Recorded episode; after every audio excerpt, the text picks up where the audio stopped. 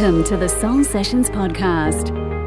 Deep dive into the causes and real issues underlying addiction, codependency, emotional eating, weight concerns, and the trance of unworthiness. Tune in weekly to befriend, nourish, and heal body, feelings, mind, and soul. And now, your host, soul-centered psychotherapist, trauma expert, and mind-body eating coach, Jodie Gale. Welcome to the Soul Sessions with Jodie Gale podcast. I would like to acknowledge the traditional custodians of the land on which my office is based and across which we virtually meet, and pay my respects to their elders past, present, and emerging. I extend that respect to all Aboriginal and Torres Strait Islander peoples listening to this podcast. Today, my guest is Lisa Ferentz, and we are going to be talking about healing from trauma, disordered eating, and other self-destructive behaviours. Lisa is a recognised expert in the strengths-based, depathologised treatment of trauma and has been in private practice for over 36 years. She presents workshops and keynote addresses nationally and internationally, and is a clinical consultant to practitioners in the United States, Canada, the UK, and Ireland. She has been an adjunct faculty member at several universities and is the founder of the Friends Institute, now in its 13th year of providing continuing education to mental health professionals. In 2009, she was voted the Social Worker of the Year by the Maryland Society for Clinical Social Work. Lisa is the author of 3 books, has hosted a weekly radio show, writes blogs and articles for websites on self-harm and self-care, teaches on many webinars, and frequently contributes to psychologytoday.com. Hi, Lisa, and welcome to the show. Thank you, Jodie. It is a pleasure to be with you. So would you share with our audience a little bit about yourself and what led you to working with trauma, disordered eating, and other self-destructive behaviours? And if you have any kind of personal history there that you'd like to share, that would be good too. Sure. I think I'm a bit of an anomaly, Jodie, because I'm kind of in the minority of folks who are trauma-informed, and I am not a trauma survivor. So I come at this work actually from a different place. I've just lucked out, and I had the benefit of growing up in an extraordinarily loving and safe family with lots of good, secure attachment. And that gave me a very positive sense of self and self-worth, and also gave me the ability to engage in positive self-talk. I thought everybody had a good sense of self-worth and self-esteem, and then discovered that I'm a little strange and a bit of an anomaly. And so I think ultimately I came into this work about 38 years ago now because I really wanted to pay it forward. I understand what it feels like to have that sense of groundedness and inner peace and confidence, and to be able to talk to yourself in positive ways, which I think is sort of the driver of all of our subsequent thoughts, feelings, and behavioral choices. And so I wanted to be able to pay it forward and help people to, frankly, achieve what I was fortunate and blessed enough to just sort of naturally experience at the hand of my parents. So when I began to work with folks, I saw the hurt and the suffering and the pain. I didn't really start out wanting to be an expert in self-destructive behavior. I always disclose that. I sort of jokingly say that I am an expert against my will, only because it's not anything I thought about that I wanted to be involved with. But even as a grad student, Jodie, in my field placements, in graduate school of social work, my supervisor would often give me cases that were either somebody who was the adult child of an alcoholic, or somebody who had grown up with sexual abuse or physical abuse or emotional abuse. And what I began to see was this incredibly powerful connection and confluence between having that history of trauma, abuse, neglect, or not having gotten good, secure attachment, and then all of these subsequent self-destructive behaviors that I, right at the start of my career, was very determined to not pathologize. Even though in grad school, the message that I was getting was figure out what's wrong with your clients. And I was always really interested in what's right about them and what happened to them and how are they still standing. Because I was listening, I was bearing witness to stories, to narratives of childhood experiences that in my wildest dreams, I had no idea that parents could treat their children in that way. So that was very, very eye-opening. And it made me realize, number one, how lucky and blessed I was. But also I saw that when you don't come from that loving, secure relational template, you're not given healthy ways to do affect regulation, to self-soothe. You don't even have some of the fundamental ways to communicate your narrative because you're often not allowed to be open and honest in your family of origin if it's a dysfunctional or a controlling or an abusive family. So I just got very curious about this connection between a prior history of trauma and self-destructive behavior, which for me, there's a lot that comes under that rubric. So when I say self-destructive behavior, I'm not just talking about acts of self-mutilation, but any addictive behavior, substance abuse, certainly the eating disordered behaviors, abusive relationships. For me, all of that kind of comes under the category of self-destructive and also dissociative. You know, there's a dissociative element, I think, right, to these behaviors. And now in this day and age, clients have even more creative ways that they can dissociate, you know, going on the internet for 12 hours or porn addiction or video gaming and online gambling. So there's even more things that a client can potentially do in an attempt to self-soothe, to be numb, and I think also to communicate their pain narrative. This just became fascinating to me, you know, this connection that I saw very, very early on in my career. Yeah, so you train at your institute, you train therapists, but you've also written books aimed at clients. So do you see clients anymore or you mostly work with therapists? You do? Oh, good. Oh, I do. I still work, usually averages out anywhere between 15 and 23 clients a week. Oh, that's good to hear, because when I was looking at your website, I thought, what a travesty if you weren't seeing clients because, you know, it's good to train therapists too. But even as you were talking and I was thinking about my history is very much in a trauma history and how nice it must be to naturally know what to say to people, because for people with trauma who have recovered, they've had to work really hard, as you know, at being kind to themselves and saying compassionate things to themselves. So it's actually nice to hear that you didn't have to go through that, I guess. Well, you're right, but here's what I always say in response to, and I will always see clients, partly because I think it's very important. It gives me ongoing credibility, frankly, as a trainer and educator, as a consultant, as a teacher. I think you have to be in the trenches. You know, you can't stop doing that work. I love being able to give examples of, you know, I can give you an example of what happened with a client 2 days ago. And I think that's important because it keeps it, it brings it to life and it keeps it relevant. And I love doing it. To me, it's a great, great privilege and blessing, frankly, to be able to still maintain my private practice. But what I do say to the folks that I train in response to your statement is, yes, on the one hand, it is a little bit easier for me. I don't get triggered by my clients' narratives because there's not a lot of countertransferential reaction because it doesn't reflect back on my personal history. However, I can also tell you, because I in addition to everything else, I still provide a lot of consultation to really seasoned and terrific clinicians, many of whom are trauma survivors themselves.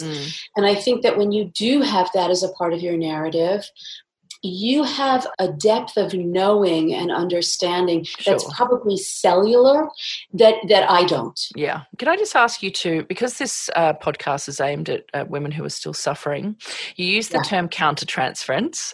Would you mind just saying, just briefly, just for our listeners who, I mean, that's quite a therapy sort of term. Yeah. Would you just explain to them what that actually means? Yes, and I will actually work hard to not put any more jargon into the conversation. I know, it's hard. Often I do webinars that are designed for therapists. Exactly. So I appreciate you letting me know that we have, you know, we also have folks who are in different place. So countertransference means when something happens in a therapy session, either something that a client has said or a particular emotion that's in the room, it means that the therapist is getting triggered, the therapist is reacting. So rather than being able to stay kind of fully present and grounded so that you can continue to be a resource of support and stability and calmness for your client, when you experience countertransference, it means that you as the therapist are in some way becoming kind of emotionally overwhelmed or destabilized. And that, of course, is going to impact the therapist's ability to be that really necessary resource of stabilization for the client. So it's sort of like the therapist is looking in the mirror and they're hearing things and they're experiencing things that are hitting very close to home. Yep. You just mentioned consultation too, and that is one of the reasons why as therapists we go to supervision and consultation to work through anything like that that gets stirred up for us, I guess, is the best way. Absolutely, yes. I think that that's such an ethical thing to do. When you have, hopefully as a therapist, if you have enough self-awareness and you understand that there may be a certain type of client, there might be a particular issue that the client brings. Again, that's reminiscent of your own experience. And it's so important to get consultation because it provides objectivity. Absolutely. I can stand outside of what's happening in that therapeutic relationship and kind of help the therapist to stay objective as well. Yeah. That's an essential ingredient, I think, in being effective as a clinician. Yeah, and just for our listeners in Australia, all therapists here are sort of mandated to monthly supervision for the duration of their careers. So for Australian listeners, you're all sort of safe at some level. So, yeah. That's actually wonderful. And I will tell you that in the United States, that is not a requirement or a prerequisite at all. And boy, it should be. It should be. Yeah. The UK, New Zealand, Australia, and many other European countries, it's all to be registered with our, like PAC for It is in Australia. You have to have at least actually once a month. Obviously, the more client hours you have, then you have to actually up your supervision. So it's pretty strict. Good to hear. That's a good thing. I wish I could be referring to Australian therapists. That would be really good thing. So let's look at trauma survivors, I guess, and let's focus on them today. And so people who are still very much trapped in self-destructive behaviours. So my experience with women who come to therapy with me, and that's predominantly women with trauma and eating issues, they sometimes when they arrive don't even realise that they have suffered trauma. They mostly just kind of have this deep sense of unworthiness and they don't feel good enough. They think there's something wrong with them. Could you please help our audience understand what trauma is from your perspective? Sure. I think any event that we either experience firsthand, where we're on the receiving end of physical, psychological, emotional, sexual, verbal maltreatment or abuse, but it's not just experiencing it firsthand. I think it's equally important to include in our definition that you can be traumatized when you witness someone else whom you care about. And the witnessing, by the way, can be something that you see, for example, a child who's growing up in a family with domestic violence or intimate partner violence and sees one parent, physically harming another parent or verbally demeaning another parent. We also can witness auditorily by hearing. And I have many clients, I'm sure you do as well, Jodie, who share the experience of hiding in their closet out of fear, but hearing the violence, hearing the fighting, hearing the maltreatment. So I think what you said is right on and very important, because when you've not experienced something directly, it's even easier to come to the conclusion that you couldn't possibly have been traumatized by it. So I always emphasize that you don't have to experience it firsthand. Again, it can be something that you witness. And the something is either objectively or subjectively threatening to either our psychological or our emotional well-being or to our physical sense of safety. Typically, when we experience something that for us is traumatizing, there is a very powerful element of loss. And the loss can be played out tragically in many different arenas in many different ways. So there can be a loss of trust, a loss of protection, a loss of safety, a loss of privacy, a loss of your boundaries, a loss of a sense of self, a loss of faith, and that's certainly not an all-inclusive list. But I think there really is this very powerful ingredient of loss, which also then evokes a lot of grief. But it's important to add that people can have a very wide range of emotional reactions and responses to an event that they either subjectively or objectively experienced as threatening to their well-being. So there's that piece. And then even more importantly, I have come to believe, Jodie, that it's actually the meaning that we attach to those experiences. And what I mean by that, if something happens and the way we think about it and talk about it, the narrative that we hold about it, if we personalize it, Like, it was my fault. Yes. Or I should have done something to prevent it or to stop it. If we add that kind of meaning-making to what's happened, it's far more likely that we're going to be traumatized by it. If, conversely, a person goes through something that is threatening and painful and frightening, but they don't personalize it, if they recognize that there was nothing they could have done to prevent it, that it wasn't their fault, if they actually can focus on the fact that they survived it, then that goes a very long way towards mitigating the adverse impact and consequences of that traumatic event. Mm. And I was going to ask what causes trauma, but you've kind of weaved that in there. But it's interesting, you know, I've been in private practice for 20 years. I've probably only had a handful of clients who haven't personalized it. So yeah. I guess this is, instead of asking what causes trauma, because you've kind of already mentioned that, I mean, it's obviously from the environment that we're in.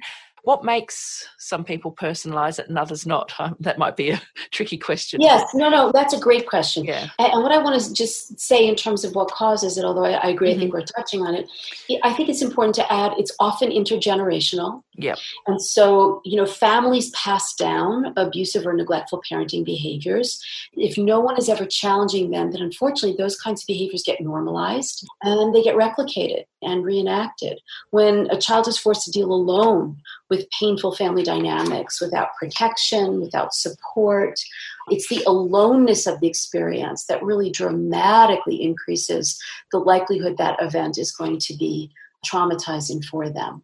But the personalization, it's a great question. Mm-hmm. And I have to say you're ahead of me, because you said you have like 4 or 5 clients who've not personalized. I've never yet had a client who didn't come into the process, you know, and obviously this can operate on a continuum to varying degrees, but I've never had a client who didn't personalize it. Mm. And I think there are some very specific reasons why almost, and I am talking now about abuse and neglect that starts in childhood.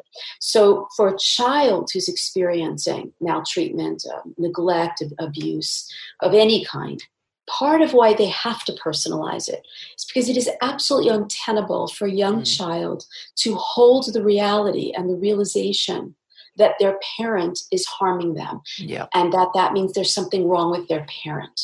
That's an untenable thing to believe and to think, because what do you do if you're 6 years old and you have the realization that daddy hurts me because daddy is bad?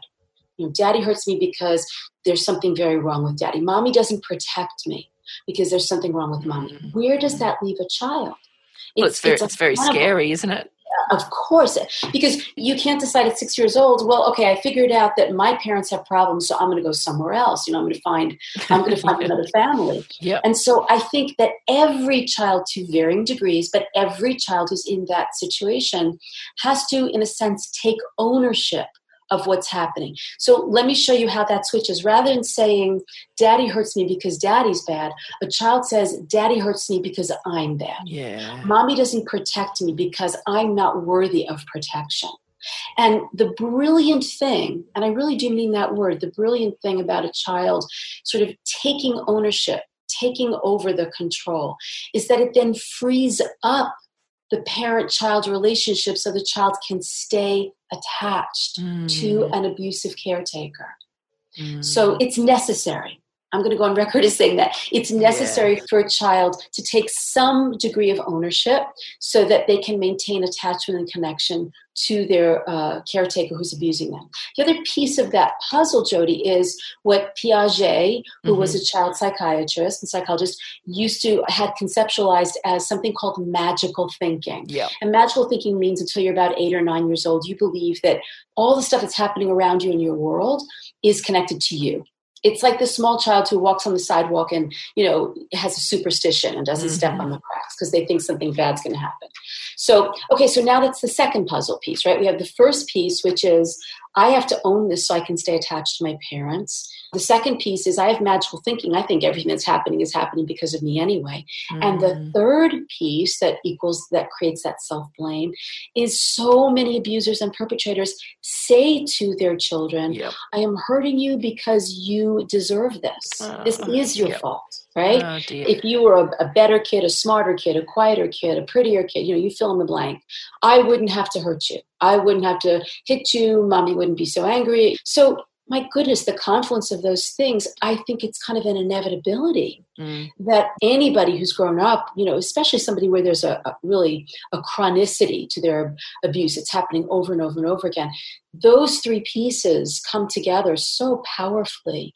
And to me, it makes sense that that initial way of holding their experience is through that lens of self-blame, which then, of course, evokes a tremendous amount of shame. And shame is a good word for us to bring up because it's going to connect us to self-destructive behaviors. Yeah. And something you said, the child feels bad.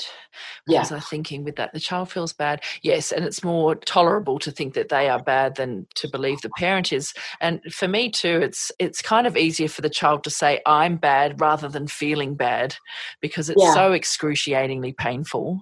And when we're talking about abuse and neglect, I mean, it can even be things like I'm yelling at you because you were naughty. We're not actually just talking about severe neglect and severe abuse. I think there's, over the years, there can be statements like that where the child is not seen and heard and they're repetitive. So, because for a lot of clients, they come in and they say, my mum didn't beat me. You're absolutely right. And, you know, one of the classic lines that many, many parents say, even if they don't have nefarious intentions, but a classic line is, you make me so angry. Yeah. So it kind of gives a young child a sense of power that they don't actually possess. You're making me hit you. In that moment, the parent is abdicating all of their responsibility and they're putting it on the child, which is, again, it just kind of solidifies that child's sense that what's happening is, in fact, their fault and their doing. When it's not. Yes, it's never. If a parent chooses to hit a child in response to a child's behavior, that is always 100% the parent's choice. Nobody makes us yell, scream, hit, punch, kick. No, there's no such thing. I don't believe in that. The person who is inflicting the violence, who's inflicting the demeaning words, that they own that. That's their choice. Yeah, absolutely. So I found you on Psychotherapy Networker in an article that you wrote called It's Not About the Food, and I referenced you in my master thesis. And I just love that article. You talked about having to change the way that you work with people with eating issues, and on your website you write, early in my career, my attempts to work with self-destructive behaviours backfired repeatedly. This forced me to discover a new, more effective approach for working with this population. So I guess what was it that was going wrong, and what were you doing that wasn't working, and what was and is your more effective approach? Sure. I actually think it's really important to be transparent about that because, nobody's perfect. And of course, in the mid 80s, when I was really kind of in my private practice and got my training in the early 80s in the School of Social Work in Maryland, the approach to treating self-destructive behaviors, frankly, the approach to almost everything, was very pathologizing, meaning figure out what's wrong with the person sitting across from you. And specifically, the earliest training that I got in terms of how to work with self-destructive behaviors, it always connected the behaviors to the diagnosis of borderline personality disorder, which I felt was almost a death sentence in the mental health community. If you ask therapists, and I do this all the time, whenever I train, I have the great privilege pre-COVID of traveling around the world. Now I told you I do it from my kitchen table, but for a very, very long time, until just about 6 months ago, I had the privilege of traveling the world. And I always ask clinicians when I'm teaching them and educating them, if you got a referral for a case and the client's diagnosis was borderline personality disorder, what would be your reaction? Again, we're going to use that word countertransference, right? What would be the reaction for the therapist? And it's amazing how there's such universality to the answer to that question. And the answer is, this is going to be an incredibly difficult client, probably not going to get that much better, going to be very high maintenance, There's going to be a lot of push-pull in the relationship. They're going to want to fire me 10 times. I don't know if I have the emotional bandwidth to deal with somebody who's borderline. In other words, nothing positive, nothing hopeful, nothing optimistic, really negative, frankly. And I think that's a huge problem in our field in general. Oh, it still is today, yeah. I think. Yes. Many, many agencies and mental health organizations and even private practitioners continue to make that very powerful connection between any self-destructive behavior and this diagnosis of borderline, which I will tell you in my 36 years of private practice, I have never once given anybody that diagnosis, and I never will. Yeah. Because it really does put a glass ceiling on the extent to which the therapist believes that that person can heal, get better. Mm. I was taught back in the day that when dealing with self-destructive behaviors, it was my job to extinguish that behavior as soon as possible, not work with it, not unpack it, decode it, understand if there's perhaps communication attached to it, just get rid of the behavior. That really, truly was the mindset, at least in the United States. I'm aware that, you know, we're speaking in different countries. And so. No, I think we have a Medicare system here where it's very medical model based. And so you would typically get that. I think psychotherapists over here and in the UK, where we kind of do more of a gestalt, psychosynthesis, somatic. So it tends to be less about diagnosis. But certainly if you train in psychology in Australia, you would be going with the medical model view that you're talking about. So that was my initial kind of introduction to working with self-destructive behaviors, is basically just get rid of them. Mm. And the other part of that was standard safety contracts. This is something else I was alluding to when I said that back then I did it wrong. A standard safety contract is something that a therapist makes a client sign very early on in treatment, basically saying, I promise between now and next week I won't engage in my behavior. And often the therapist holds the relationship and the ongoing therapeutic process contingent upon whether or not the client honors the contract.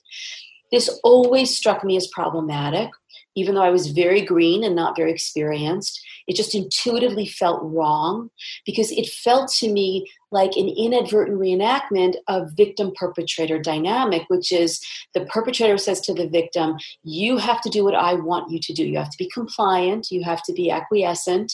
And if you do what I want you to do, then I'll be in relationship with you. And do what I want you to do can be anything from being silent, not crying in the household, to allowing me to sexually molest you and anything in between. Mm-hmm. And so this whole notion of a standard safety contract where I'm basically forcing the client to sign this agreement that says, I get it. In order to be in therapy with you, I can't, and then you fill in the blank. I can't cut myself. I can't engage in my eating disorder. I can't use substances. And it didn't work. And that was the biggest problem of all, is that, you can kind of cajole and force people to begrudgingly sign these contracts. And then I noticed that the client would come back the next week, and not only had they engaged in the behavior, but they did it like 3 times more than they normally would have, just to show me that I was going to lose that power struggle, you know? That was a real turning point for me, you know, in my practice, like this is not working. And I do hold to the idea that if something is not working, don't do it more and harder, do something different. So that really got me thinking this whole safety contract thing. I don't think it's working. In terms of specifically working with folks who are doing eating disorder behavior, one of the things that I was taught to do, again, very early in my career, was to force clients to keep these very detailed food journals. Oh my God, and it struck me that that's incredibly shaming. I don't have an eating disorder. I've never had an eating disorder. But the truth is, if I had to write down every single thing that I've eaten, you know, over the last week, I wouldn't necessarily want you to read that. It's interesting because I did an eating disorder training a few years ago, and we had to keep a food journal, and I went to lunch, and I actually went to the new Jamie Oliver restaurant, and I had a glass of wine, and I had some pasta, and I had salad, and then I had to fill in this bloody food journal. And I was sitting next to a girl who was a fitness professional, and she's got this little salad written on hers, and here's my pasta and wine, and I lied on the sheet. Yes, and that's, Jodie, that's exactly what. And I've been recovered for 20-something years. Yeah. I think that it's absolutely a setup for clients to know. And that's shame-inducing as well. It is. You know, whether they've written everything out and they're embarrassed about, you know, that one night they had M&Ms for dinner, or they're ashamed because they know that they've not been totally forthcoming. Mm. So again, food journals, I just threw them out the window. I don't have a problem if nutritionists want to work with clients, you know, around those kinds of issues. But as a psychotherapist, I don't want food journals to be a part of the relationship. I never, ever weigh a client. I don't ask them about their weight. Now, obviously, let's just say this as an aside, I'm in outpatient solo private practice, which means you can't be medically compromised to work with me. Yeah, right? That's right. So that's important to state. I'm not talking now about clients who are medically compromised. That's a different scenario. It is. So I threw safety contracts out the window. I absolutely stopped having people do food journals, which, boy, did they sigh an intense sigh of relief once that was off the table. And the other thing that I was not taught to do, and I know that you're going to understand this and relate to this because I think it's part of why you invited me to do this podcast. Nothing about their eating disorder behavior was contextual, meaning it was not connected to family of origin. It was certainly not connected to trauma. Mm-hmm. It was get the client to goal weight, talk about calories, talk about, you know, intake of food, talk about portion size, and get them to goal weight and then get them out the door. And it felt to me, this is the best way that I can say this, it felt like I was being asked to put a Band-Aid on something that required surgery. Oh, yeah, absolutely.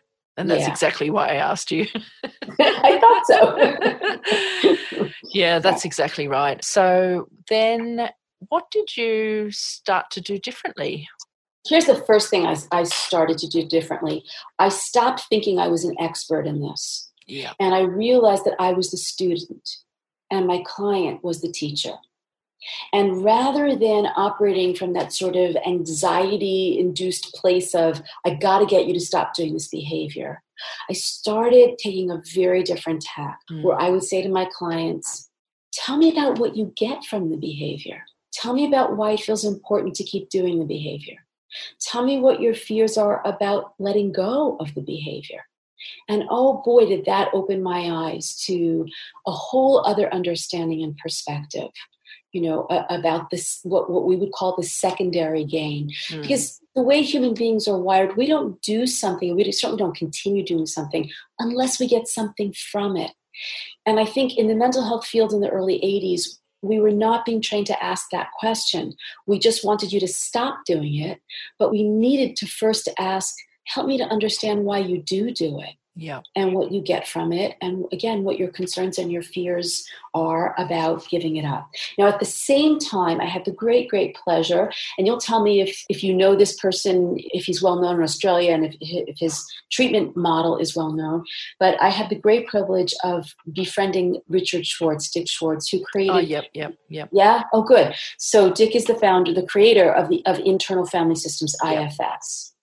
And actually, here you go. It was at Psychotherapy Networker. So I'm always grateful to Rich Simon for all these wonderful tentacles of connection that seem to keep happening through Psychotherapy Networker conference in Washington, D.C. And so I met Dick in the mid-'80s. He was just beginning to conceptualize his model of internal family systems. And interestingly enough, his very first application with that model was, in fact, eating disordered clients. Uh-huh, and so, so the whole notion of parts work, it just totally spoke to me. This idea that there's a part of you that starves. There's a part of you that binges and purges. But what that implies is that there's another part of you that doesn't or doesn't want to. So being able to kind of not look at the eating disorder behavior as the all-encompassing way to define the client. And I'm going to show you with language, even though it's so simple, the difference. The difference in the early 80s, when we would talk about a client and say, she's anorexic, versus the way in the later 80s and beyond, I would talk about a client saying, she engages in anorexic behavior. Yep. Right? Yep. One, the first, she is anorexic, she is bulimic. It is an all-consuming identity. Yep. And there's so, as you well know, there's so much more to any client than the coping strategy that they're using. Now, I just said coping strategy. That was another pretty profound shift because the pathologizing way of looking at this is that it's a mental illness right? And that, you know, it's bad and it's wrong. Mm. And I completely shifted my perspective on that and began to look at all of these behaviors, cutting, addictive behaviors, eating disorder behaviors. These are the inevitable byproducts of trauma or a pain narrative, and they are actually creative coping strategies. Yeah. And until these folks get into therapy, give themselves the gift, really, of believing they deserve the support of therapy, we can't blame them for turning to things like an eating disorder behavior, because there's nothing else in their repertoire. Exactly. If you've grown up in a family where you were not given the nurturance, the love, the positive modeling that you need to be able to internalize self-compassion, self-care, positive self-talk, you don't have that stuff. Mm-hmm. You don't know how to do that stuff yet. And so when you're overwhelmed, when you're stressed and you need ways to cope and you need ways to self-soothe and frankly be a little bit numb, you're going to turn to self-destructive behavior because you don't yet have any other tools in your toolbox. And once I really understood that about my clients, I understood why they were so tenaciously defending those behaviors and so terrified, frankly, about letting them go. And I realized it is so unfair, whether you're a therapist or a family member, a friend, a loved one, a doctor, it is unfair to expect somebody to give up these behaviors until and unless you give them other healthier ways to communicate, to cope, to self-soothe, to navigate stress. Otherwise, the client just feels even more shame because, you know, when you can't give something up, if there's nothing else to go to, that's just not going to work. That's right. It's so not going to work. And what happens is, even if a client, let's say in an attempt to please their therapist, decides to no longer purge, they're going to do something different.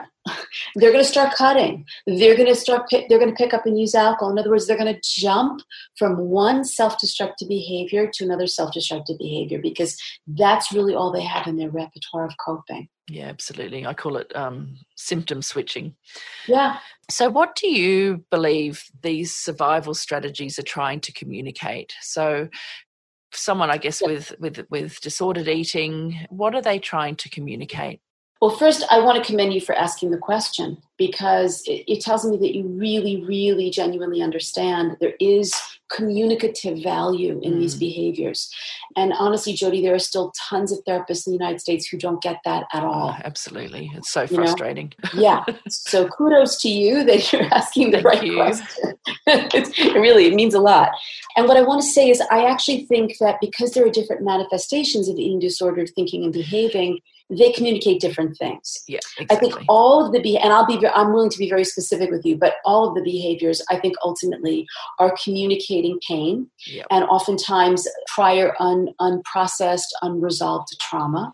I think that they are a creative attempt to try to articulate and process and metabolize that pain. So anorexic behavior, for example, somebody who's engaging anorexic behavior, for me, the communicative value, the metaphor, if you will, is that I very strongly equate that with a history of loss, a lack of nurturance, and a feeling of invisibility. Mm-hmm. If you kind of literally look at what a client is doing when they are restricting their caloric intake, they're making themselves smaller and smaller in the world. So I think that is a very creative way to communicate long-standing feelings of invisibility. They're depriving themselves of nurturance. And I think, again, that's a reenactment of past experiences where they were not adequately nurtured, where they were not adequately emotionally nourished, sometimes literally physically, you know, malnourished in some way. And that communication, I think it's important to add this, sometimes it's conscious for the client, but mostly it's not. And it's really not until I invite the client to begin to become curious about what might you be communicating through that behavior. Mm. I think that's a question that folks who've been in and out of eating disorder treatment programs often do not get asked. Yeah. So to ask that question, let's be curious about what you might be communicating by restricting your caloric intake, by making yourself smaller, by not giving yourself adequate nurturance and nourishment. Binging is a little bit different, although, again, I think the roots are still, you know, there's still a pain or a trauma narrative behind it. But I see binging as a metaphor for feeling this unconscious need to literally make themselves bigger in the world, to kind of create a protective shield around their bodies. And I'm going to say this anecdotally in my practice, many of the folks that I've worked with over the years who engage in binging behavior do have that history of sexual abuse, where there's been that violation of the body. And so unconsciously, the way that they can feel that people will be less likely to invade their bodies is to build this sort of protective shield. I don't know if you get the television program, My 600 Pound Life. Do you get that in Australia? Oh, I have. It's on at some weird hour, so I've seen it, but I haven't actually watched it yet. So my husband's a physician, and actually he's done a lot of work around the issue of obesity, you know, because of the medical complications associated with binging and obesity. I'm talking about people who are morbidly obese. Yep. So we do watch that show. And every single episode, and I mean bar none, every single episode, the person who, now, of course, these are extreme examples. These are people who literally weigh 5, 6, and 700 pounds. But it's so poignant for me because in every episode, there is the disclosure of a childhood history of sexual abuse. Yeah. I'm not saying 100% cause and effect. That would be an unethical statement to make. But I would say to therapists who are listening, if you are working with clients who have been binging for years and have brought themselves to a place of really being dramatically overweight, aside from the medical complications that it does create, which is also a statement about not engaging in self-care, be open to the possibility that there may be information there about needing to kind of put that shield around the body. If you think about what binging is, it's forcing something into the body that you don't really want there. Yeah. You know, as a metaphor. And for purging, a lot of my clients are able to, in time, kind of decode the communication of that. It's often about this internal feeling of being dirty or damaged or broken, and then wanting to get rid of something inside of themselves. And it's not, that's why the article was called It's Not About the Food, because it's not so much that they want to get rid of the ice cream. It's much deeper than that, right? It's that core feeling of shame or quote, badness, or self-blame. And I think that's what they're attempting to try to get rid of.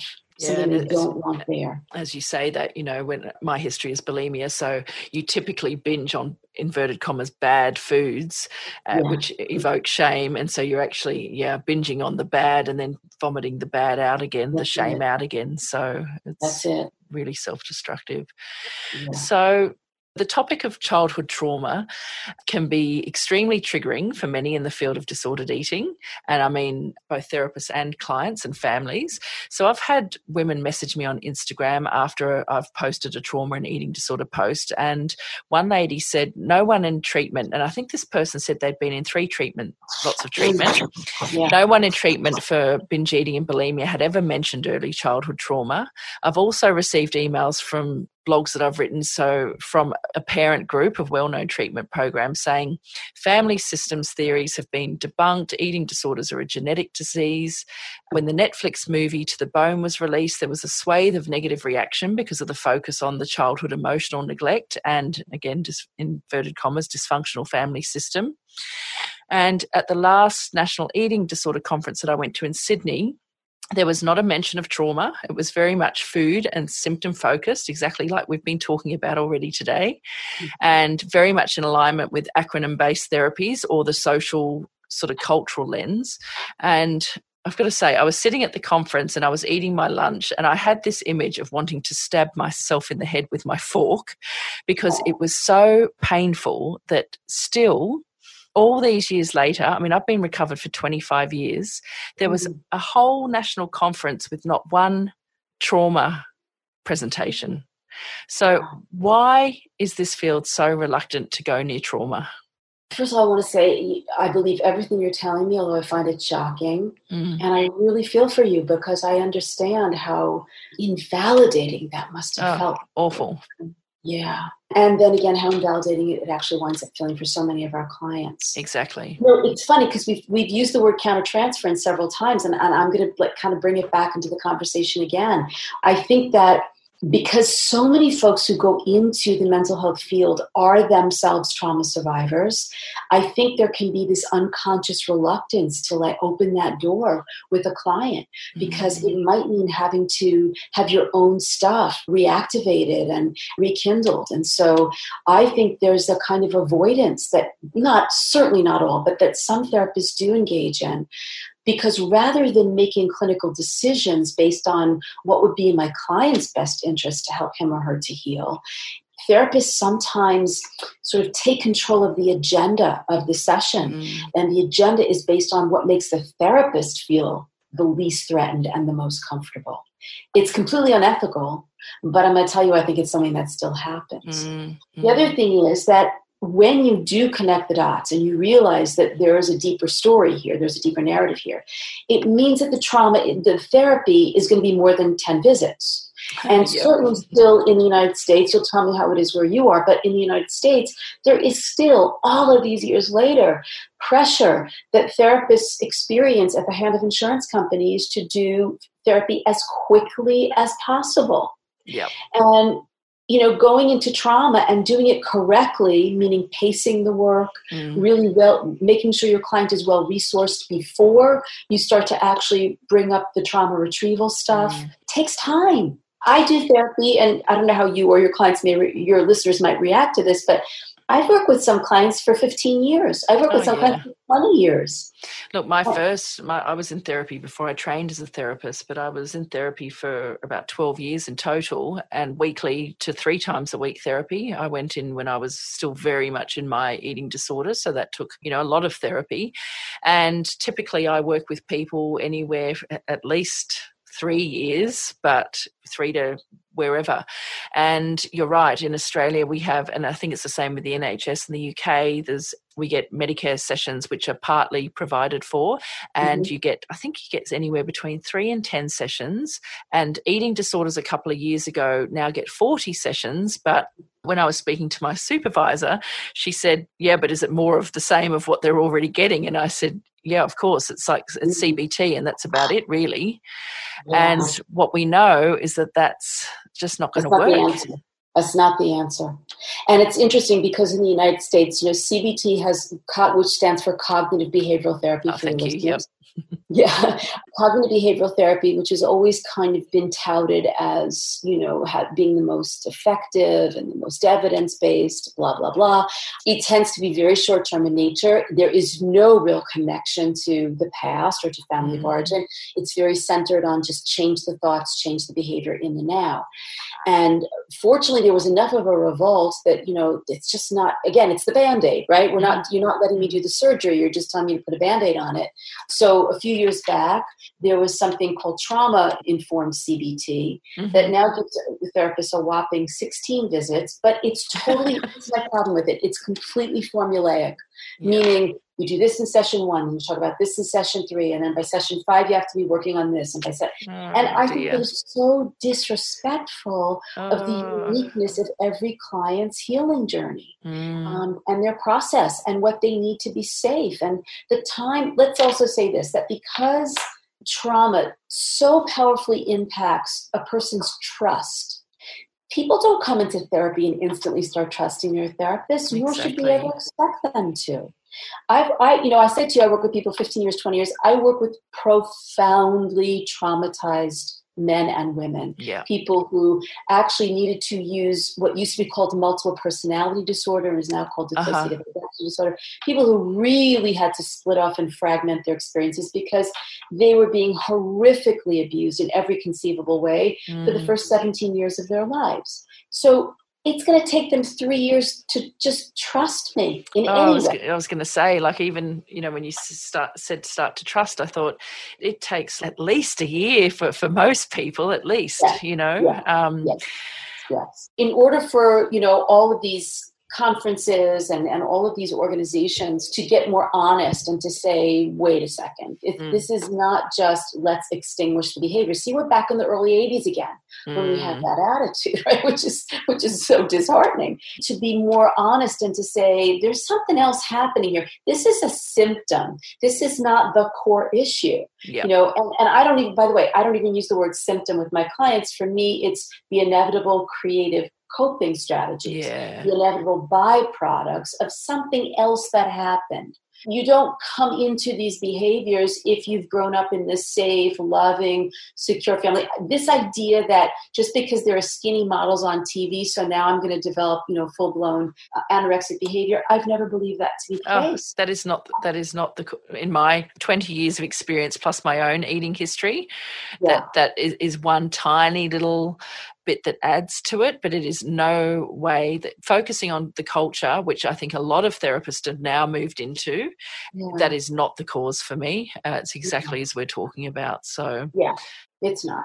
But, you know, it means insurance companies have to lighten up and they have to realize, oh, wait a minute, this could take a few years. You know, we cannot keep pressuring therapists to do this in 10 visits. It's just, you know what's going to happen, because I bet you've seen this in your practice, in your career. It just creates a revolving door. So people do exactly treatment, right? They get them to go away, they get discharged. And then guess what happens in the first year? 2/3 relapse. Yeah. Now, we have to look at that statistic. That's the statistic.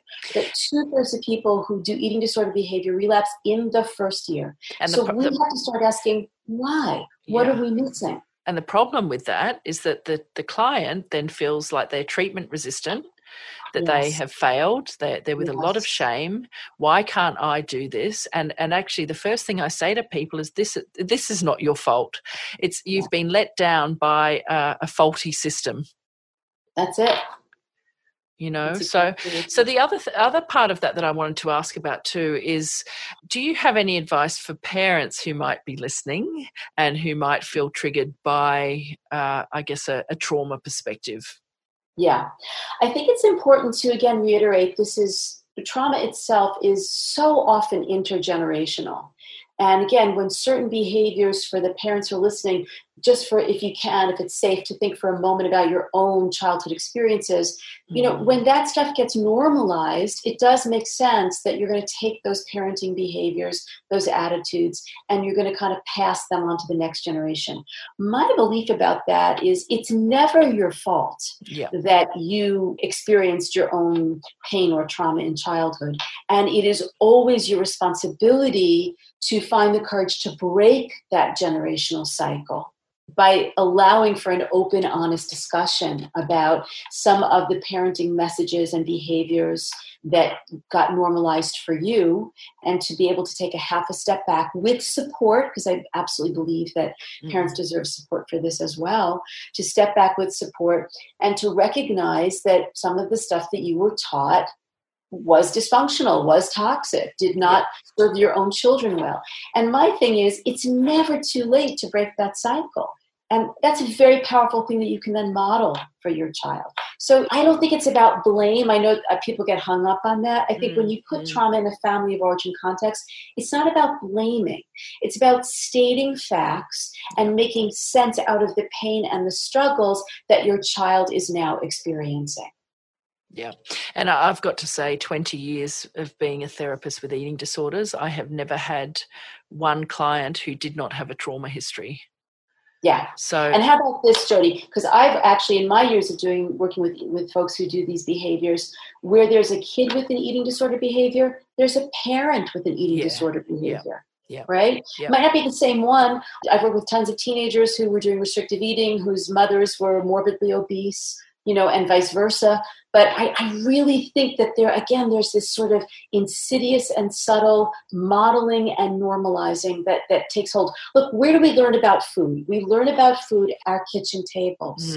We are taught by our parents, you either must finish everything on your plate or you don't have to finish everything on your plate. You're taught by a parent that you have to keep eating even if you feel full. You're taught by a parent that there's no such thing as saying, I don't like the taste of that food. All that stuff, all those behaviors are actually shaped at the kitchen table. So to say that it's not connected to family. So, well, I'm going to give you a bit of an objection there to answer, because some people listening are going to say, well, the reason that happens is because of genetics. The parent is doing it and then the child is doing it because of genetics. What would you say about that? I would say that you're leaving out the very powerful dynamic of modeling and learned behavior. Yep. Observation. It's not just about genetics. I think that the power is in the modeling. It's in the normalizing and in the behavior that the parent is engaging in. The mother who stands in front of the mirror, in front of her daughter, and bemoans the fact that she's 3 pounds overweight. Yeah, that's a learned message that teenage daughter is getting from mom. Absolutely. And mom can change that behavior. If we're just going to, say this is about genetics, I think it's a little bit of a cop-out, because then it means, well, okay, nothing we can do, it's my DNA. But if we talk about modeling and learned behavior, it creates the opportunity to behave differently and to provide your children with a different model. And so it's not about blaming the parent. It's actually about empowering the parent. There's choice in this. And how depressing. If it's genetic, then what does that say about recovery and healing? And I think there is a very sort of deeply pervasive myth that people can't recover and that this is a lifelong illness, regardless of whether we're talking about addiction or eating issues. And that's just not true. That's right. And so, again, that saying it's strictly genetic is doing a terrible disservice to a client, because you're disempowering them. And you're saying what you just said, that, it's sort of a hopeless situation. It's an exercise in futility to do therapy or, to consciously make different choices, when in fact I am sure you have, I have as well. I've had the great privilege of watching many people completely let go of their destructive behaviors. I mean, it's such a powerful and beautiful thing when that happens. And it's because of choices that the client has made. And that's in their control. We don't want to take all their control away from them. Absolutely. So this kind of leads us into healing, I guess. So we've looked at the underlying causes and the behaviours. How might someone begin to heal from your perspective? Yeah. And I've written about this in a couple of my books. So there's a lot of resourcing there in terms of, I talked earlier about not doing a standard safety contract. I created something very different called CARESS that gives people, when they get the impulse to engage in a destructive behavior, it doesn't say you can't. It says before you engage in that behavior, here's other things you can do that will give you an opportunity to communicate your pain effectively, that will enable you to kind of short circuit the negative thoughts and feelings and help you to soothe in healthier ways. So CARESS is something I created almost 20 years ago now, and I continue to be very humbled by the amazing feedback I get from both clients and therapists about its efficacy. So that's something that I often turn to and use. I think that the therapeutic relationship itself, there's so much healing and repair that happens there, because it gives the client the opportunity to often get that experience of secure attachment that they may not have felt in their family of origin. When we create that really safe, totally non-judgmental space for our clients, it gives them the opportunity to go deeper, to begin to not stay so focused on the food, but to instead begin to look at some of those deeper painful experiences. I think clients need new ways, again, to communicate and to set limits and boundaries so they can feel safer in the world. I give my clients tons of resources around how to feel better. I spend a tremendous amount of time in therapy talking about self-compassion, how I actually think there's nothing more powerful than the way we talk to ourselves about ourselves. And certainly with eating disorder behavior, there can be that element of body dysmorphia, meaning, looking in the mirror and saying terrible things to yourself about, untrue things about what your body looks like. And so being able to shift into a much more compassionate and tender and objective and accurate narrative about who you are and what you look like, that's a major part of the work that I do. Positive self-talk. Journaling, I think, is hugely helpful to begin to connect to some of those deeper memories and experiences that folks have. I'm a very big believer in using art therapeutically and Santré and guided imagery work and breath work. And the great news is I think there's many different treatment models out there, CBT aside. There's many different models or I'm not going to say aside, I'll say in addition, because we are reframing negative self-talk into more accurate positive self-talk. So that is cognitive.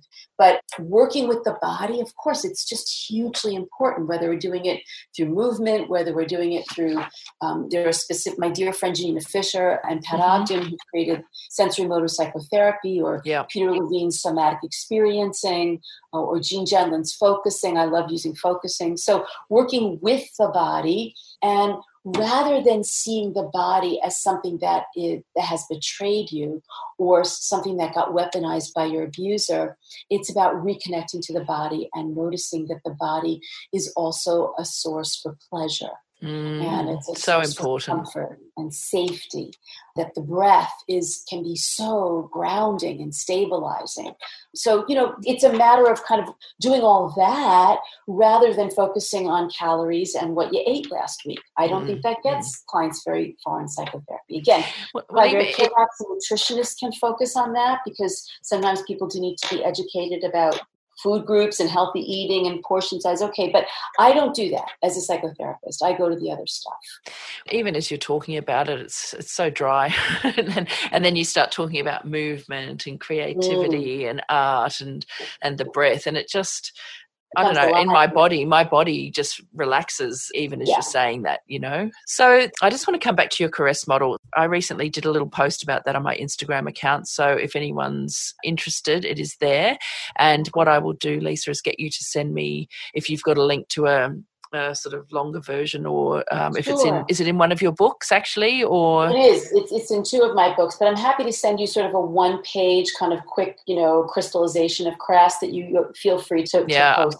I've got to say, I only discovered it when I was researching for this interview, and I read it and I thought, oh my God, where has this been for the last 20 years? And it's obviously been there, but I just haven't found it. So I'm going to say to our listeners, definitely get your hands on this. It is very easy to access and to implement, and in 3 easy steps, but obviously it's not always going to be easy because we know things can be tricky. But so the other thing is, you have, for people who maybe can't get to therapy or don't have access to therapy, you do have a couple of books. Would you tell our listeners about them? Sure. Thank you. I'd be happy to. So I actually have 3 books. The first book is for the therapists out there, called Treating Self-Destructive Behaviors and Traumatized Clients. But the book for clients themselves, for just everyday folk, there's a workbook called Letting Go of Self-Destructive Behaviors, a workbook of hope and healing. All of my books you can actually get on Amazon. That's probably the easier way. Or you can access them through my website, and I guess I'll do a link for this. Just theferenceinstitute.com. Yeah. The workbook does make this very important connection between any self-destructive behavior and a prior either pain narrative or trauma narrative. Totally depathologizes it. There's no shaming. There's no, I don't believe in, again, as I said, in the borderline personality diagnosis, so I don't go down that road. But what it does give you, it gives you ways that you can organically and authentically begin to substitute what you've been doing, the cutting, the eating disordered stuff, with other strategies that don't, and this is the key difference, that don't have the endpoint of shame. Yeah. So I understand, and I know, Jodie, you do as well, that for clients who are cutting, for clients who are getting high or using alcohol or using food, we understand clinically that in the short term, those behaviors work. You wouldn't absolutely keep doing them if they didn't work, right? And they work really, really well, that's until until they don't. That's it. And I think the reason why they don't is because the end point is shame. Yeah. When you hate yourself, it resonates to hurt yourself. That's like a key mantra. When you hate yourself, it resonates to hurt yourself. And shame evokes that feeling of self-hatred. So in the workbook, you're given many other ways that you can, again, self-soothe and comfort yourself, communicate your story, but there's no endpoint of shame. That is the key difference. And I really think that ultimately, for those of us who are attempting to work with these behaviors and to help clients who want to let go of these behaviors, we have to address the shame. Yeah. It's such a key ingredient. So the workbook gives you very concrete strategies. journaling prompts, art prompts, guided imagery, breath work, movement, all kinds of fun stuff, but stuff that really, really works. My most recent book is called Finding Your Ruby Slippers, and that's also written for everybody. And the focus of that book is just a series of positive affirmations, positive thoughts, and then a whole bunch of journaling prompts that you can actually do right in the book itself, or you can answer some of the journal prompts in a separate notebook. But the intention is to dramatically increase self-compassion, that positive self-talk that we've been talking about today, and also to help you access your own inner wisdom. And so that's why the book is called Finding Your Ruby Slippers. I'm assuming most of your listeners have seen the movie The Wizard of Oz. Yeah, it came to Australia, right? Yeah. Okay. So if you know, in that movie, Dorothy spends the entire movie, the entire 3 hours of that movie, trying to find her way home. And she believes the wizard has the answer. And when she finally gets to the Emerald City, and she confronts the wizard, there's that moment, that iconic moment where Toto pulls away the curtain, and there's that little guy, right, just pulling levers. There's no great, all-powerful Oz. And of course, initially, Dorothy is completely dejected and overwhelmed because she was counting on Oz to get her home. And then Glinda comes down in that beautiful little bubble with her wand, and basically she says, Dorothy, look at your own feet. You've been wearing the ruby slippers all along. Oh, that is so beautiful. That has always stayed with me, Jodie, as an incredible metaphor for our own wisdom. I believe no matter what our clients are doing, no matter what self-destructive behaviors they're engaging in, there's a wise part to who they are, and that wise part knows what they need to heal. Yeah, and so I always say to my clients, this is not about reinventing you. This is about reclaiming you, reclaiming that wisdom, kind of looking down at your own feet and recognizing that you've been wearing the ruby slippers all along. So it's a very empowering, uplifting, optimistic, and hopeful book. And I think that when you've struggled and you've had pain and you've suffered, it's healing to read something that's positive and uplifting and hopeful. Oh, absolutely.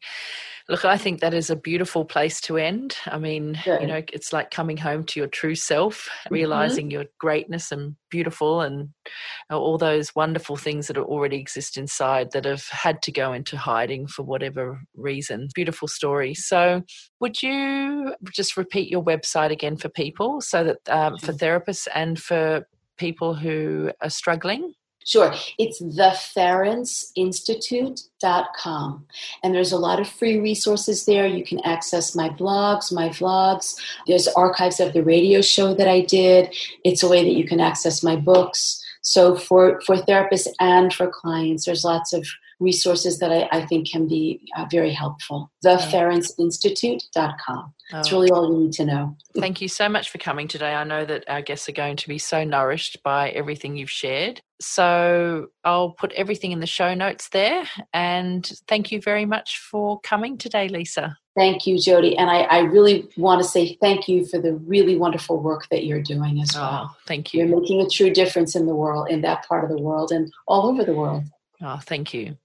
This is episode 14. You can find the show notes at thesoulcenter.online/Soul Sessions 14, Letting Go of Self-Destructive Behaviors. Thank you for listening to the Soul Sessions podcast. Loved this episode? Head over to iTunes to subscribe, rate, and leave a review. It's very much appreciated. Thank you. To learn more about how you can befriend your body, feelings, mind, and soul, get Jodie's free 65-page ebook at thesoulcenter.online. Until next time.